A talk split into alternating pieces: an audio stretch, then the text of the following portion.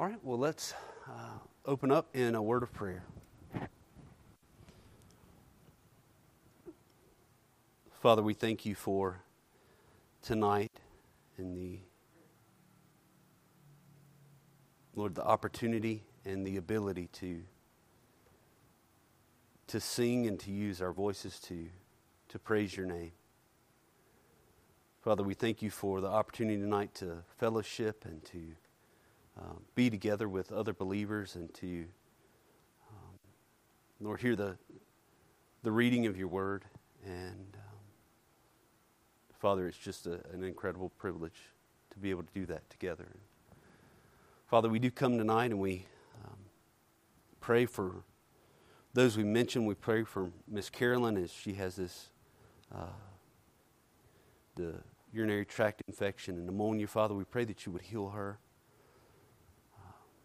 Father, we do pray for Robbie and her follow up appointment. Uh, pray that all would go well there. We pray uh, for Deborah as she goes to um, get the injection. Lord, we pray that it would help, um, Lord, and be effective. And, and Father, we pray for Dixon as he, he goes into surgery and pray that you would be with the physicians and, and those that are working on him. And uh, Father, just help him to, to heal and to heal quickly, Father. We, um, and we do pray tonight, Lord, for the truth that uh, you have put into your word. I pray that you would teach us tonight, Lord. Um, Father, make us more like your Son. And we pray this in Jesus' name. Amen. Right.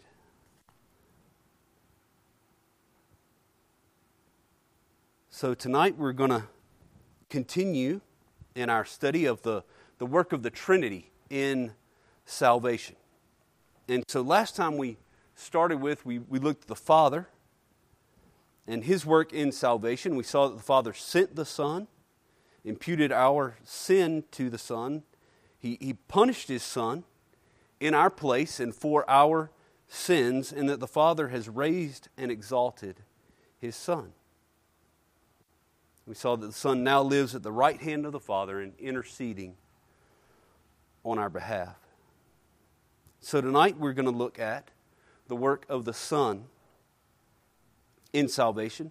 And we're going to begin by looking at the nature of the Son's work.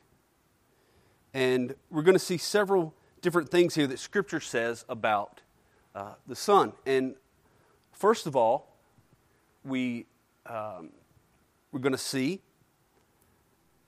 that he is the Son, our Savior. And in Luke chapter 1, um, this is in Zechariah's prophecy about Christ, and he calls him the horn of salvation.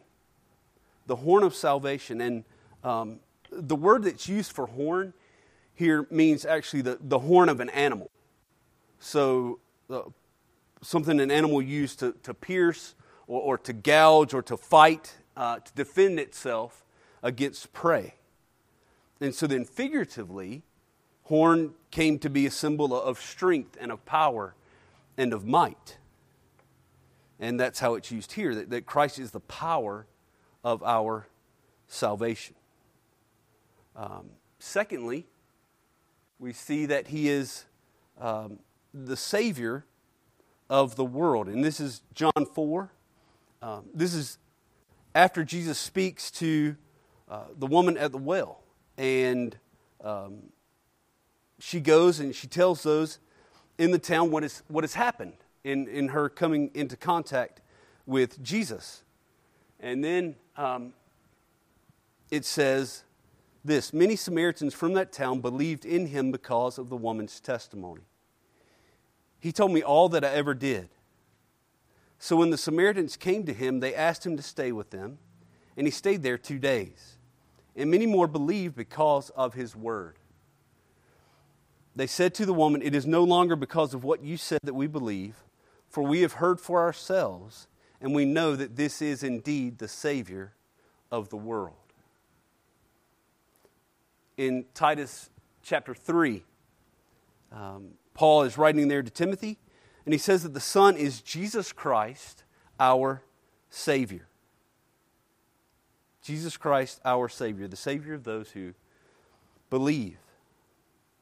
And then in Romans 11, verse 26, Paul, he's, here he's quoting from Isaiah chapter 59.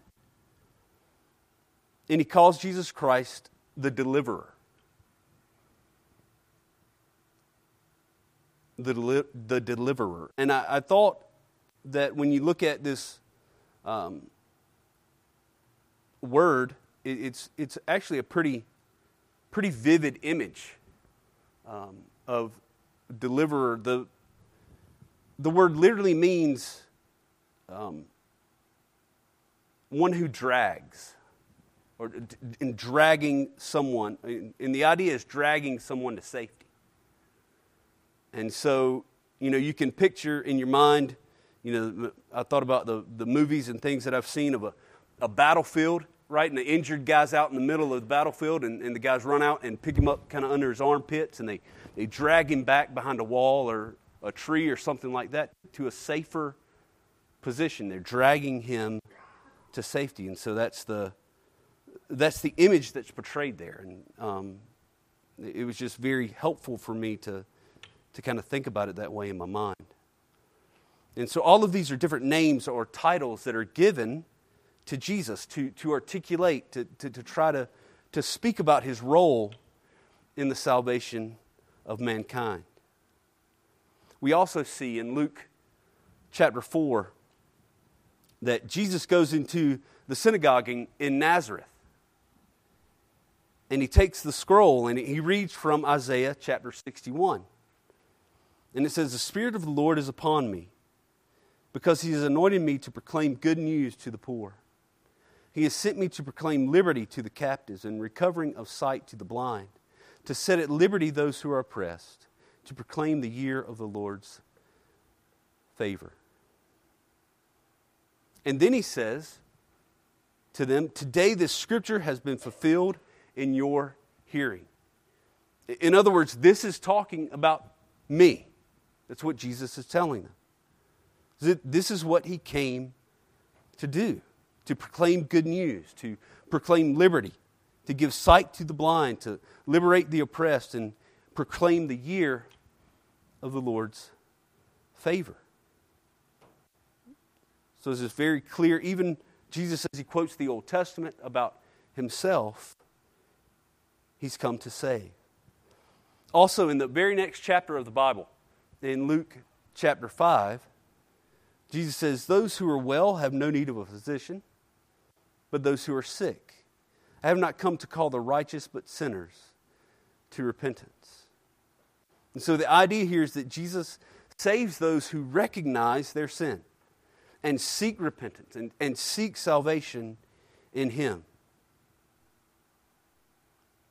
Again, in, in Luke 19, Jesus makes a, very direct statement as to why uh, the Son has taken on flesh and has come to earth. And he says, For the Son of Man came to seek and to save the lost.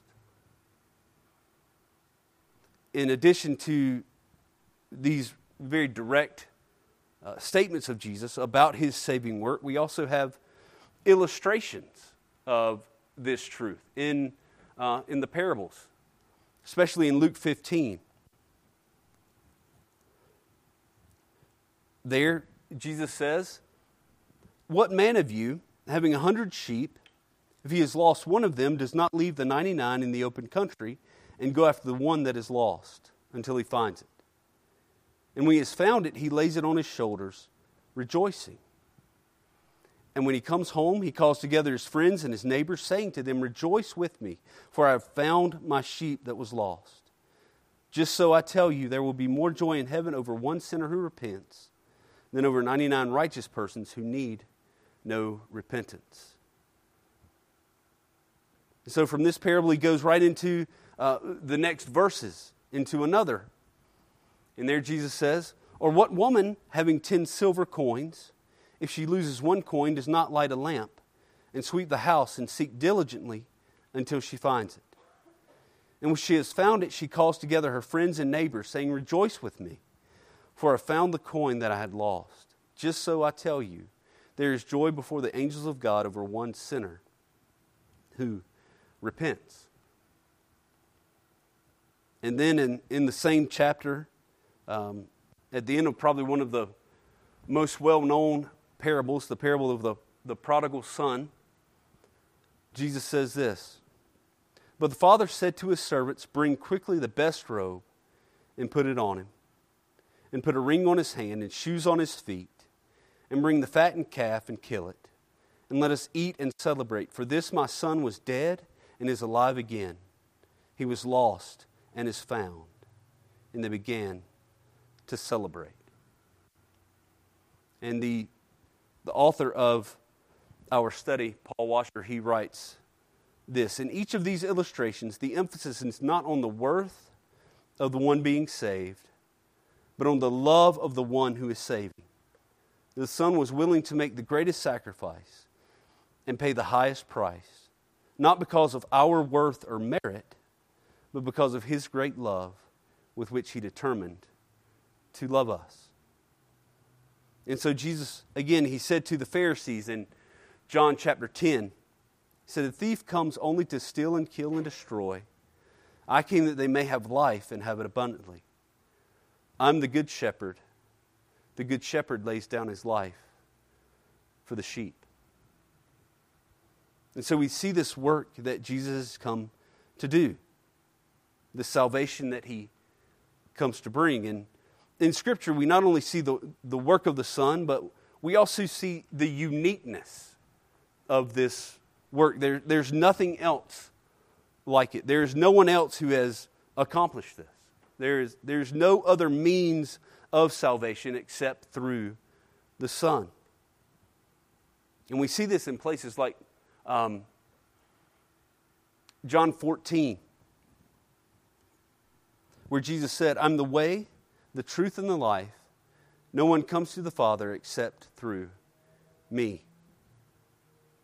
Also in, in Acts 4, uh, Peter and John were there before the, the high priestly council, and they were being questioned about the lame man that had been healed. And they told the council this.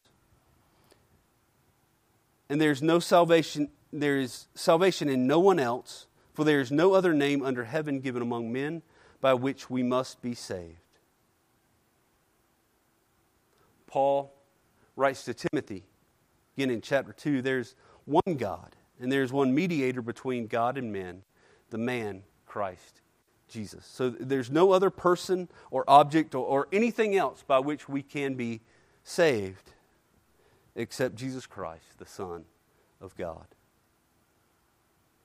And so we've looked at the, the nature of the Son's work. Now we're going to look at the finished work of the Son. And um, the first thing that we're going to look at here is that the Son willingly emptied himself. And we read this in, uh, in Philippians 2, in this, uh, what's been called the Christ hymn, in starting verse 6, says, Though Jesus Christ was, was in the form of God, did not count equality with God a thing to be grasped but emptied himself by taking the form of a servant, being born in the likeness of men, and being found in human form. He humbled himself by becoming obedient to the point of death, even death on a cross. And the word form here, it carries the idea not only of, of an outward form, but also the, the essential character of a person or an object. So, in his nature, in his um, essential character, the Son, is God. But he did not see this as something to be grasped or to be um, improperly held onto.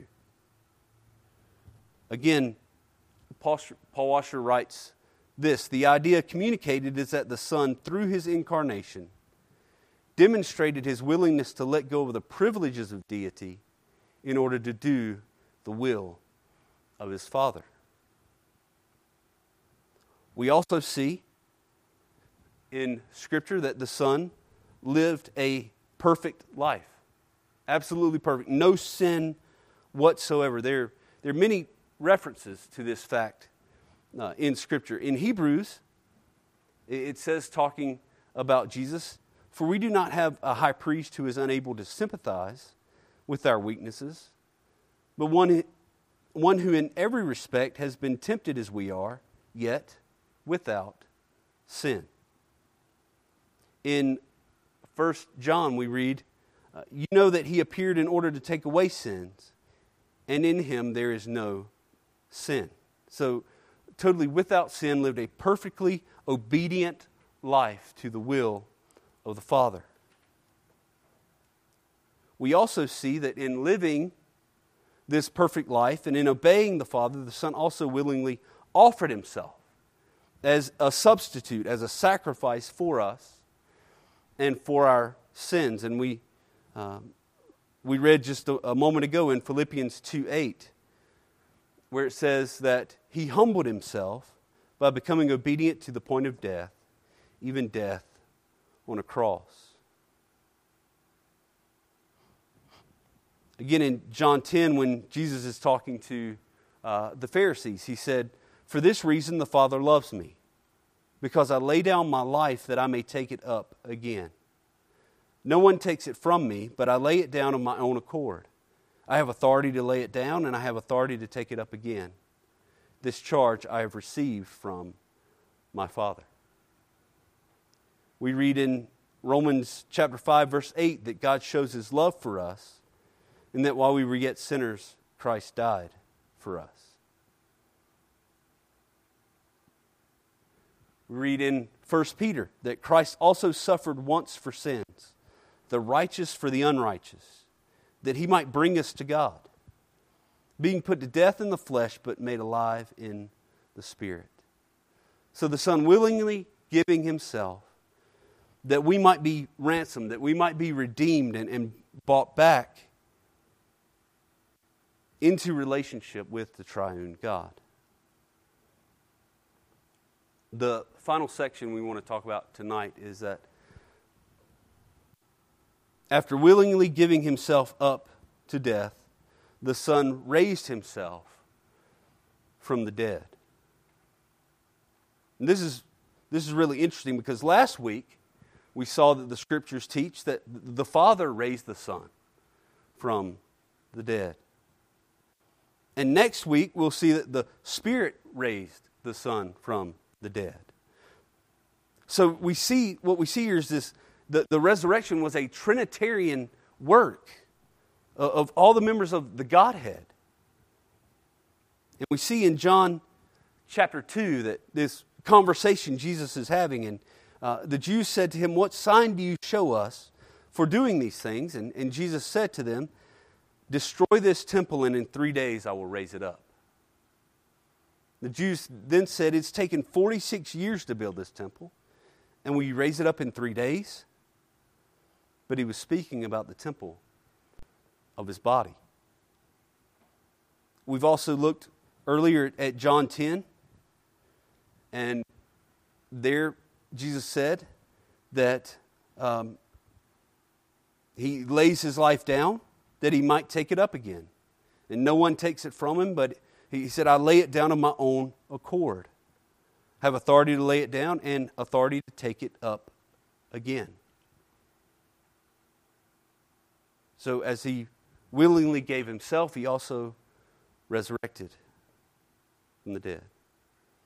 And we see that because the Son has the power and because he has the authority to raise himself from the dead, he also has the power and authority to raise, to raise others from the dead as well.